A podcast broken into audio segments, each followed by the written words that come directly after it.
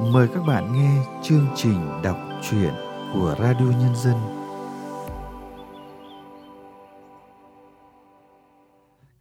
Các bạn thân mến, trong chương trình đọc truyện hôm nay, Radio Nhân dân xin gửi tới các bạn truyện ngắn Qua ngày gió nổi của nhà văn Trần Thị Tú Ngọc.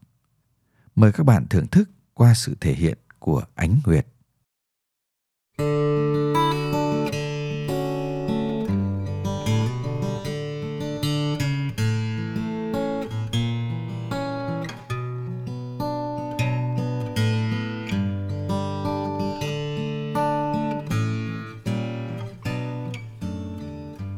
Hạnh giật mình tỉnh giấc bởi tiếng gió lùa qua mái tôn rền rĩ. Nhà ở ngay đèo gió, mùa đông những cơn bấc thốc vào lạnh thấu xương. Mùa hè nam lào cồn cột như dội lửa. Không một cái cây nào vươn được lên cao quá đầu người. Lá vừa trồi ra đã bị gió từ các hướng vặn xoắn tả tơi.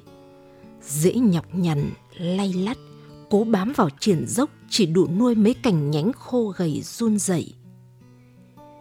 Ngày Thản quyết định rời nhà ra đây, Hạnh đã nghĩ cái góc đèo heo hút ấy cỏ cũng không sống nổi, huống chi là người. Vậy mà thoáng chốc hai vợ chồng cũng đã trụ lại qua mấy mùa đổi gió.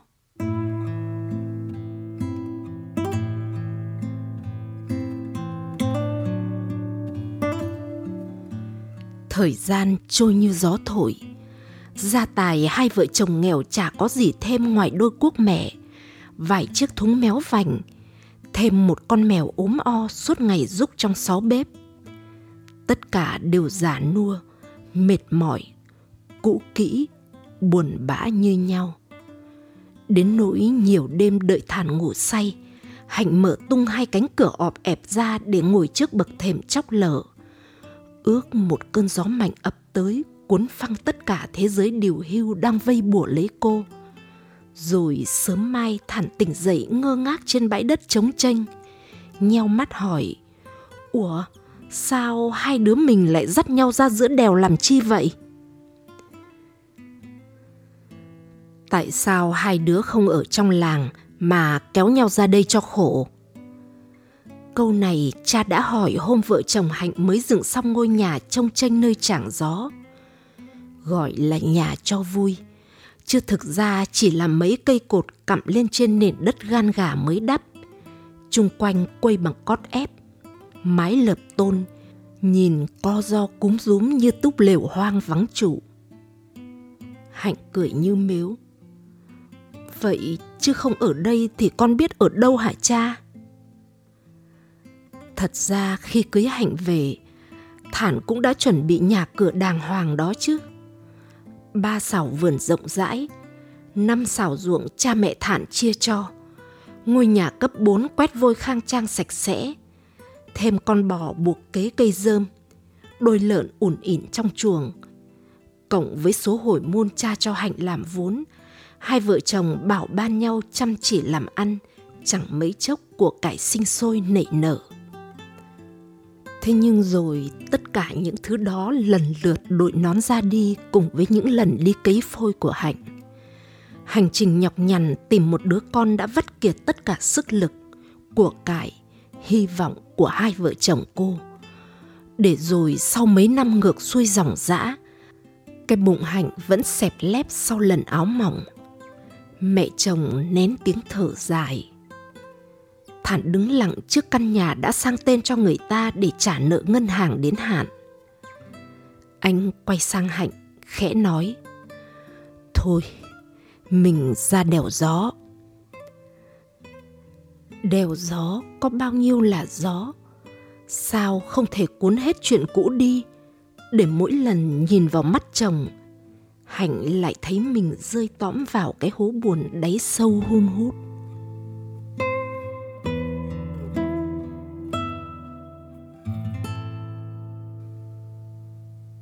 Thản đi làm thuê cho lò gạch dưới đồng vực. Một ngày bắt đầu từ 7 giờ sáng đến 5 giờ chiều. Trưa chủ cho một bữa cơm. Lương trả theo khoán sản phẩm. Làm nhiều, ăn nhiều. Làm ít, ăn ít. ốm đau tai nạn tự chịu. Thản làm việc chăm chỉ lại chẳng rượu chè bài bạc gì nên tháng nào tiền công cũng cao nhất. Cánh thợ nhìn Thản bĩu môi khinh khỉnh. Cái ngữ ấy không còn cái gì, làm lấy chết để đem tiền xuống mổ à? Thản nghe thấy hết, nhưng nín lặng. Chỉ có bà chủ lò thông cảm với Thản. Bà chủ mới ngoài 40, chồng đi xuất khẩu lao động cả chục năm chưa thấy về, để mình bà ngày ngày ra vào quản lý lò gạch với hơn hai chục anh thợ trẻ già đủ cả. Có nhiều gã cũng tìm cách bờm sơm ve vãn, nhưng bà mắng cho té tát. Lại còn bảo phải nhìn gương chú Thản ấy. Đứng đắn đàng hoàng, lo trí thú làm ăn, được đồng nào lo vun vén đưa về cho vợ. Mà công nhận chú Thản cũng tội thật. Sức lực thế kia lại lấy phải cô vợ ốm o gầy mòn, đẻ không biết đẻ, rõ phí của rời. Cánh thở cười ầm lên. Thản cặm cụi bên máy trộn không nghe thấy gì. Áo sắn lên cao để lộ hai bắp tay lực lưỡng, thân mình vững chãi như cây gỗ lim. Bà chủ thẫn thờ nhìn Thản, thở ngắn rồi lại thở dài.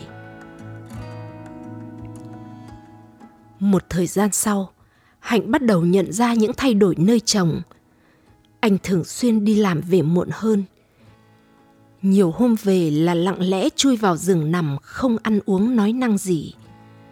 Hạnh ngồi lặng bên mâm cơm nguội lạnh. Đĩa cá rô kho khế hâm đi hâm lại mấy lượt đã cạn nước. Bắt canh cải chua chìm lìm dưới đáy. Rau lang luộc để lâu ngả màu thâm Căn nhà vốn u buồn vì không có tiếng trẻ con, giờ lại càng thêm lạnh lẽo.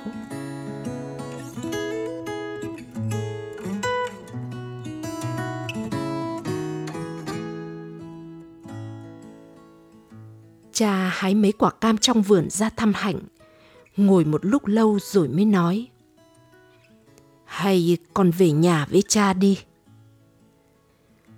Hạnh nhìn cái lưng đã còng xuống của cha mà hai mắt cay xẻ.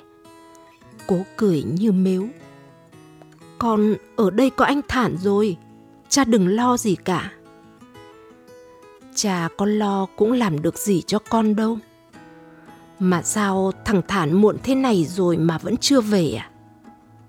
Hạnh à, cha nghe hình như người làng đồn đại chuyện gì dưới lò gạch ấy.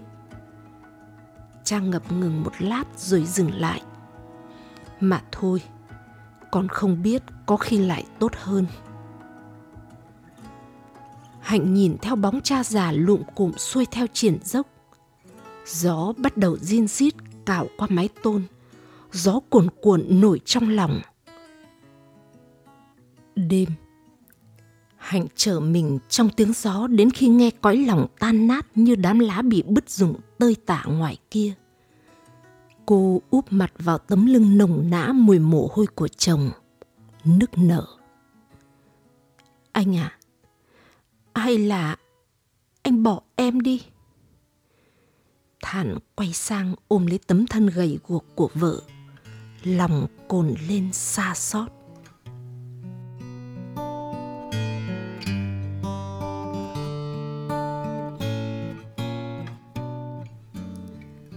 Thủa 18 tuổi, Hạnh đẹp nhất làng.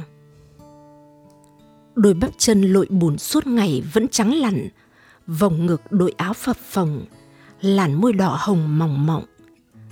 Trai làng mê hạnh, đêm đến dập dình đầu ngõ chó sủa điếc tai. Cha hạnh trong đèn ngồi ngay trước sân, vừa giết thuốc lào vừa canh chừng để hạnh lo tập trung mà học. Hạnh thương cha gả trống nuôi con, ngày cặm cụi buổi học, buổi làm đồng, đêm chăm chỉ miệt mài bên từng trang vở. Nhà thản ở kế bên nhà hạnh, thỉnh thoảng chạm mặt nhau qua hàng rào găng xén thấp. Thản lại nheo mắt nhìn hạnh cười cười. Hạnh nghe đỏ bừng hai má. Công việc đồng áng nặng nhọc của nhà hạnh đều có thản đỡ đần. Có lần cha bảo thản Đợi Hạnh học hết lớp 12 sẽ gả sang bên đó luôn cho gần. Hạnh nghe thấy xấu hổ quá, chạy vụt vào trong nhà để trốn mà con tim cứ đập rộn rã. Một chiều tháng 3, Hạnh ở lại làm trực nhật nên về muộn hơn thường lệ. Qua ngã ba chiêm không may lại bị hỏng xe. Nhìn quanh nhìn quất không có chỗ sửa nào, cô đành mắm môi dắt bộ. Ngang cánh đồng nhạn thấy trời sắp tối, Hạnh nghĩ đi lối tắt qua đồng sẽ nhanh hơn nên quyết định dễ sang hướng ấy. Cánh đồng này có mấy mảnh ruộng nhà Hạnh vẫn làm nên lối đi lại cô đã thông thuộc từ bé. Chỉ cần chịu khó băng qua một đoạn bờ mương hơi khấp khảnh là về được thẳng nhà rất nhanh. Hạnh dắt xe chảy chật theo vệ cỏ. Hoàng hôn buông xuống phía chân trời cùng với tiếng ếch nhái bắt đầu cất lên gian gian. Khi chỉ còn cách nhà một quãng ngắn, Hạnh bất ngờ gặp một bóng người vác cần câu từ phía đồng dưới đi qua. Mùi mồ hôi trộn lẫn mùi bùn từ gã đàn ông bốc lên hoi hoi. Hạnh lo lắng bước nhanh hơn, thì bất ngờ gã đàn ông quay ngoắt lại, rồi đột ngột ôm quàng lấy Hạnh lôi xuống dưới con mương cạn nước. Chiếc xe đạp ngã trọng trơ trên bờ, bánh xe quay tít.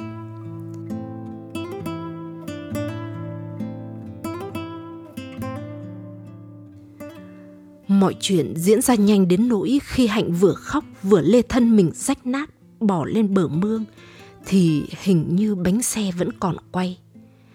Hạnh không biết mình làm cách nào mà vẫn về được đến nhà. Cha đang lo lắng đi đi lại lại trong sân vì con gái bỗng nhiên đi học về muộn hơn thường lệ. Thản vừa chạy sang định đi tìm thì chợt con chó mực lao ra ngõ sủa lên ầm ĩ Cha nhìn Hạnh, áo quần, đầu tóc bê bết bùn đất, hoảng hốt không biết chuyện gì xảy ra. Hạnh nén giọng nói, con không may bị ngã vào bùn. Thản nhìn gương mặt tái xanh, kinh hoàng của Hạnh, linh cảm cho anh biết có một chuyện khủng khiếp gì đó đã xảy ra. Rất nhiều năm sau, khi Hạnh đủ can đảm kể lại tất cả những chuyện này để từ chối lời cầu hôn của Thản, lòng anh lại hực lên đau đớn. Bởi vì chính vào cái buổi chiều hôm đó anh cũng có mặt trên cánh đồng để cày nốt thửa ruộng đang làm dở. Lúc vác cày lên vai, sắp sửa về, anh thoáng nghe một tiếng hét thất thanh chỗ con mương cạn vẳng lên rồi im bặt. Thản nhíu mày quay lại nhìn, nhưng chỉ thấy những bụi cây lúp xúp mờ dần trong bóng chiều nhập nhoạng. Tiếng ếch nhái kêu xen lẫn tiếng gió đồng vi vút. Thản ngỡ mình nghe nhầm nên thong thả đi về. Đâu biết phía sau lưng cách vài bờ ruộng, người con gái mình yêu đang bị một gã đàn ông đốn mặt dập xuống trong bùn lầy tan nát. Thản chôn chặt nỗi ân hận trong lòng như đá mong đem tất cả yêu thương để bù đắp cho hạnh vượt qua khổ đau đám cưới hai người diễn ra sau đó vài năm khi ký ức trong hạnh dần nguôi ngoai những tưởng tình yêu sẽ dần giúp vết thương cũ thôi nhức nhối nhưng không ngờ số phận chớ trêu vẫn chưa buông tha hai vợ chồng chờ đợi mãi mà không có con bác sĩ khẳng định lỗi là do hạnh Biết bao đêm cô âm thầm nằm quay vào vách tường lặng lẽ khóc. Thản tìm cách an ủi vợ. Em đừng lo nghĩ gì. Còn một chút hy vọng, mình vẫn còn cố gắng. Vợ chồng dắt díu nhau ra Bắc vào Nam. Cấy phôi mấy lần phấp phỏng mong chờ rồi lại mất. Nhà chỉ cách nhau có một hàng rào găng. Tiếng thở dài trong buồng đôi vợ chồng trẻ, cha mẹ hai bên đều nghe thấy từ khi ra đèo gió sống, hạnh cảm thấy đỡ nặng nề hơn nhưng nỗi đau đâu phải là chiếc lá để dụng trong chiều cho gió cuốn đi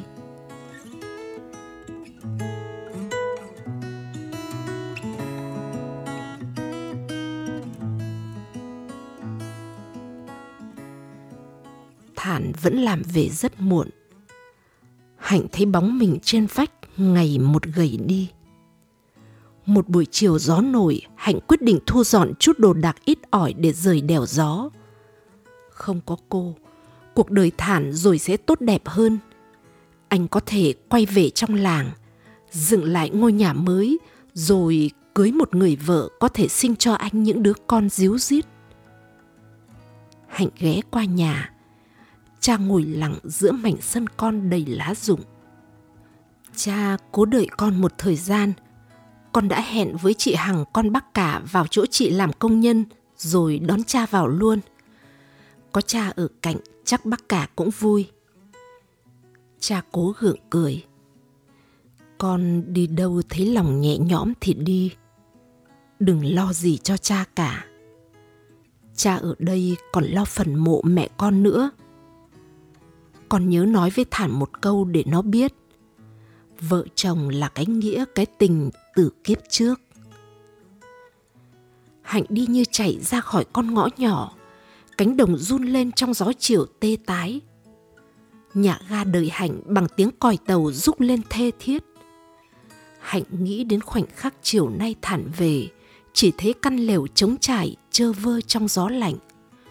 Con mèo ốm o nằm bên cạnh mâm cơm chỉ có một chiếc bát lẻ loi. Nghe nước mắt tràn ra xót mặt. Cô biết mình không thể đem lại hạnh phúc cho Thản. Thà đau một lần còn hơn đau mãi mãi.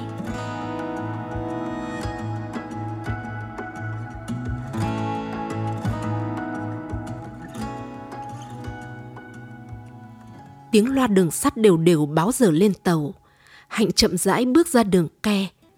Bỗng từ đằng sau, ai đó ảo tới bên cô như một cơn gió. Hạnh, em định bỏ anh mà đi sao? Thản đã đứng ngay trước mặt cô. Mồ hôi ướt đẫm trên gương mặt, áo quần lầm bụi đất. Anh nắm lấy tay Hạnh, nói xen tiếng thở. Chiều nay anh xin nghỉ về sớm để báo chuyện này cho em mà thấy nhà cửa đóng. Đoán em vào làng thăm cha nên vội ghé vào. May còn đuổi kịp em ở đây. Anh vừa đi vừa nghĩ đến em mà lo cháy ruột cháy gan, em có hiểu không? Hạnh òa lên khóc nức nở. Anh để em đi, em không muốn làm khổ anh thêm nữa. Thản ôm ghì lấy vợ, thì thầm. Em ngốc ạ, à, em mà đi thì ai sẽ nuôi con của chúng ta? Em có biết lâu nay anh lo lắng đi sớm về muộn vì điều gì không? Anh đã nhờ một người bạn liên hệ với trung tâm bảo trợ trẻ em để xin một đứa con nuôi. Hôm nay họ đã liên lạc rồi em ạ. À. mau về với anh đi. Chúng mình sắp có con rồi. Mình sẽ đưa con trở vào làng để sống gần ông bà nội ngoại cho vui em nhé hạnh không tin vào tai mình nữa. Cô sững sờ mất mấy phút, rồi ôm siết lấy chồng, run lên trong vòng tay vững chãi của anh. Chuyện này là thật sao anh? Thật chứ? Thản nhìn vợ mỉm cười rạng rỡ. Họ bên nhau băng qua cánh đồng nổi gió, hướng về nơi có ngôi nhà nhỏ, rồi đây sẽ díu rít tiếng trẻ thơ.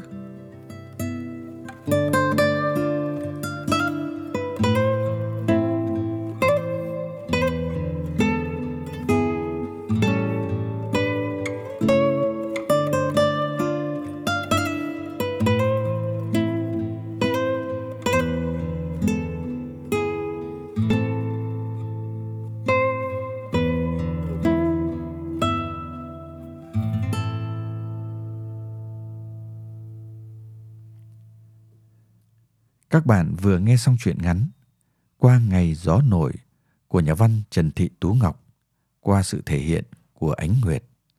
Sau đây, chúng tôi mời các bạn nghe nhận xét của nhà văn Võ Thị Xuân Hà về tác phẩm này. Có vẻ như tác giả Trần Thị Tú Ngọc đang dõi theo nhiều cặp vợ chồng vô sinh để tìm giúp họ một giải pháp nào đó. Bi kịch của những cặp vợ chồng vô sinh là có thật có rất nhiều.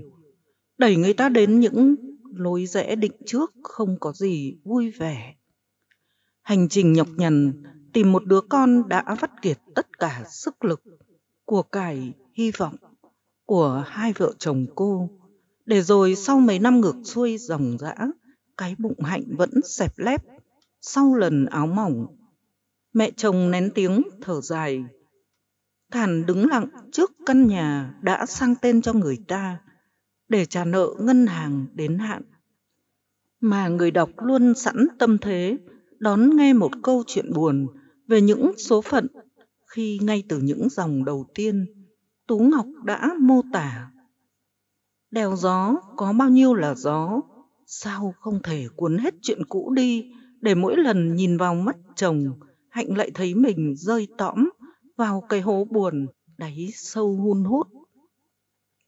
Nghe chuyện này xong thì tôi nghĩ dường như trời đất có những cách phân bổ rất đủ đầy. Nơi vùng đất cằn khô nào đó có một cây bút lớn lên cùng làng quê và rồi ngồi viết, kể lại cho người ở những miền quê khác những câu chuyện như quen mà cũng như lạ chuyện mô tả bước đường đẩy hai vợ chồng thản và hạnh neo ở căn nhà giữa cái đèo gió ấy. Đôi vợ chồng cạn kiệt sức lực vì đi chữa vô sinh bất thành. Rồi xuất hiện một bà chủ lò gạch nơi thản làm thuê. Bà chủ vắng chồng đã hàng chục năm. Tư duy người đọc liền hình thành một câu chuyện. Người chồng đi kiếm con hoặc là ngoài việc kiếm con bên ngoài, còn là cái sự chán trường, bỏ bê người vợ. Bi kịch đẩy lên cao hơn khi tác giả kể tiếp về sự thật phũ phàng nhiều năm trước, khi người vợ còn là cô gái đẹp nhất làng, đã bị xâm hại mà không cách gì tẩy rửa được. Nếu không có sự bao dung của người con trai hàng xóm thực lòng yêu cô và quyết cưới cô về. Bút pháp của trần thị tú ngọc gắn liền dòng văn học hiện thực truyền thống.